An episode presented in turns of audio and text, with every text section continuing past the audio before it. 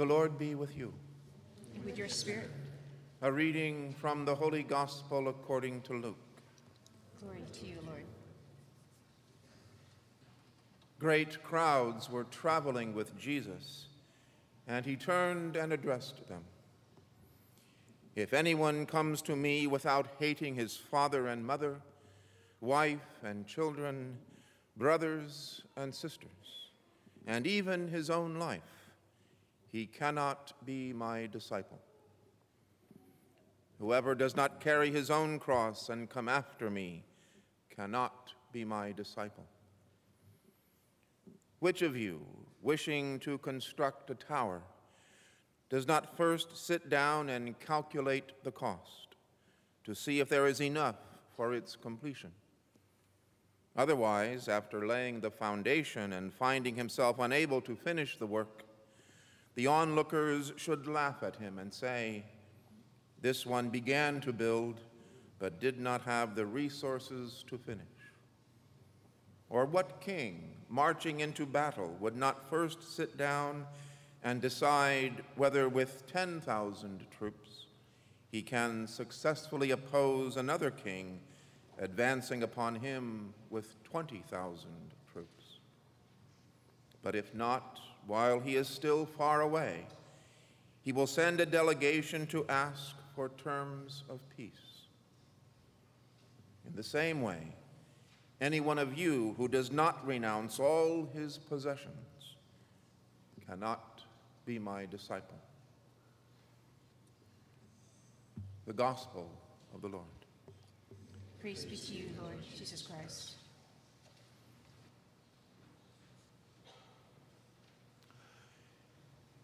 Jesus has been rather hard on his listeners of late. Over the course of the past few Sundays, we have again and, and, and again encountered what sometimes are categorically referred to as the hard sayings of Jesus. Things like, humble yourselves and take the lowest place.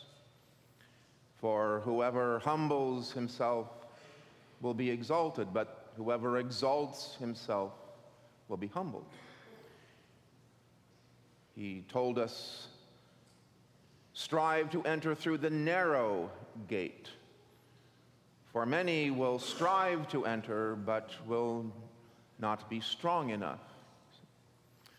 The road to perdition is wide and spacious, but the path to the kingdom is narrower and more constricted.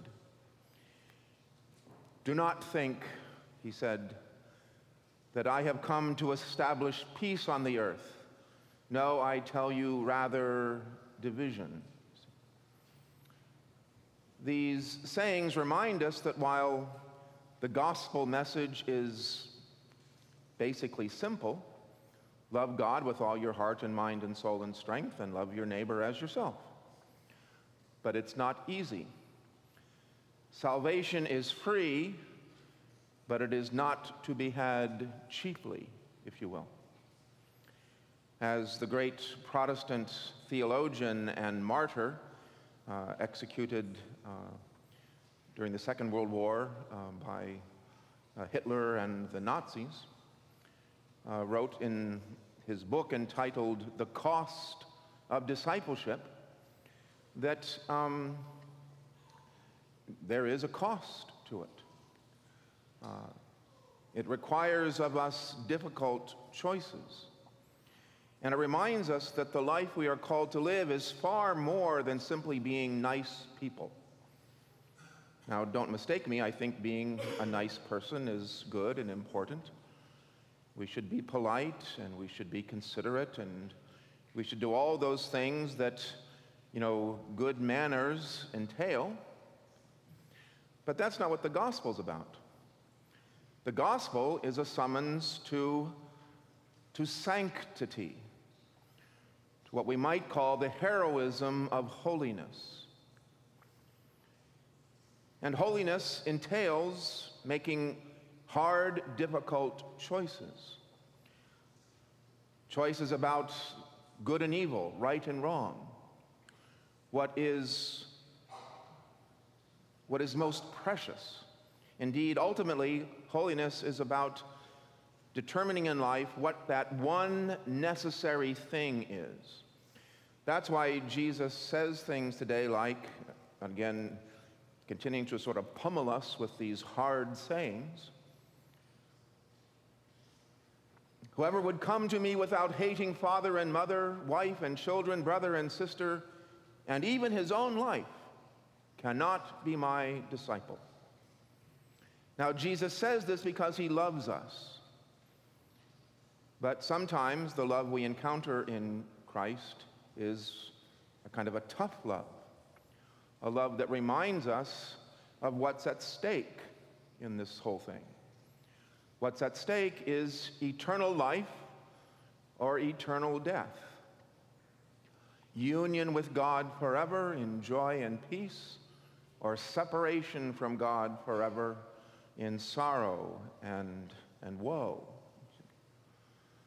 And so, from time to time, out of love for us, Jesus has to remind us of the choices that will be necessary if we would be followers of Jesus.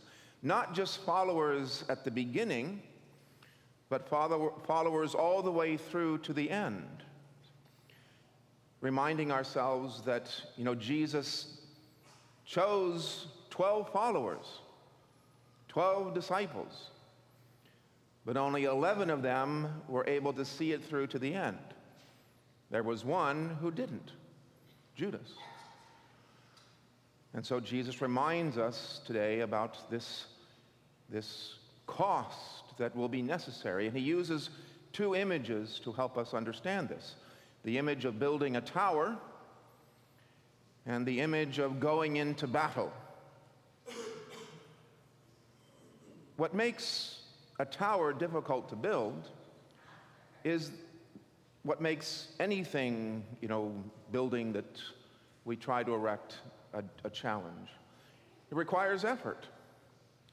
It requires planning. It requires attention to certain details.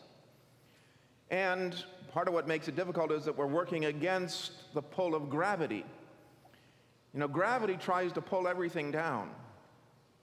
If you've ever tried to climb a mountain, if you've ever had to go up, you know, a, a tall set of stairs or a ladder, you have a sense of this. You know, the steeper the incline, the harder it is because we're working against a force that's pulling us in the opposite direction where we're trying to go. While we know that geographically speaking, physically speaking, heaven is not up, still, in a psychological sense and in a very important spiritual sense, I think there's something valid to that notion that heaven is a summons upward in life. But that summons upward faces the resistance of something trying to pull us downward. And the ultimate goal of moving upward all the way to heaven will involve encountering this resistance that keeps, you know, trying to yank us in the other direction, to pull us down even as we're striving to rise and to embrace a higher and more noble, but also more challenging way of life. The other analogy is that of going into battle. A reminder that the gospel will uh, inevitably face us with forces that will oppose us, that stand in opposition to Christ. We live in a world that, in a variety of different ways, and oftentimes very persuasively, very attractively, very seductively, is trying to get us to choose things that are contrary to Christ.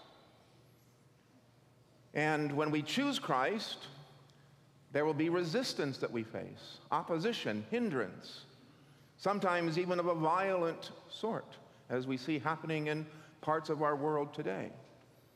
And the choice for Christ also means a choice perhaps to live sacrificially, even to the point of sacrificing one's own life. That's why in the Catholic tradition, you know, we have this crucifix when we gather for worship, a prominent and central image of the price that Christ paid for our sake and of the life and the way that Christ is calling us to, to follow in. The building of a tower, the uh, engaging in a battle, these are difficult undertakings. And Jesus reminds us there is a need to sit down and to sort of calculate that cost, to determine not just do I have you know, the inclination to begin, but do I have the determination and the willpower to see it through? And in a sense, reminding us that ultimately we cannot see it through unless we rely upon God and the grace that God supplies. The way of the cross is folly, it's foolishness according to the way the world thinks.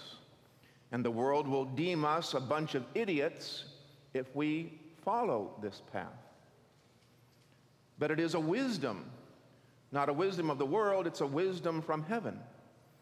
And with that wisdom also comes a power, what we call the Holy Spirit, that will supply us with strength to see the task through. Now, God's grace and the power of the Holy Spirit isn't going to simply do it all for us as if we just sort of kick back and, you know, coast all the way through. No, salvation is ultimately a combination of both our human effort, our sincere, persistent, dedicated human effort, but following a wisdom and relying upon a strength that is more than just our own. And that's what today's first reading reminds us. God's ways are impenetrable on a purely human basis. It's only if we receive the wisdom from God through the guidance of the Holy Spirit that we can perceive and, and, and pursue that life that God summons us to know and that God wants to help us to find. There is a hymn, as David mentioned in the introduction. It's a hymn we're going to sing in a few moments. It's an old Quaker hymn. It's called How Can I Keep from Singing? And the very last verse of that hymn goes like this The peace of Christ makes fresh my heart, a fountain ever springing all things are mine if I am his.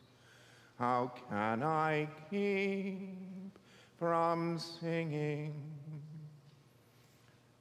The peace of Christ makes fresh my heart, a fountain ever springing. All things are mine if I am his. How can I keep from singing? The gospel reminds us we can gain everything the world has to offer. But if in the process we lose Christ, then everything we, everything we have gained will be vanity and emptiness. It will dissolve and dissipate right before our eyes. But we can lose everything the world has to offer.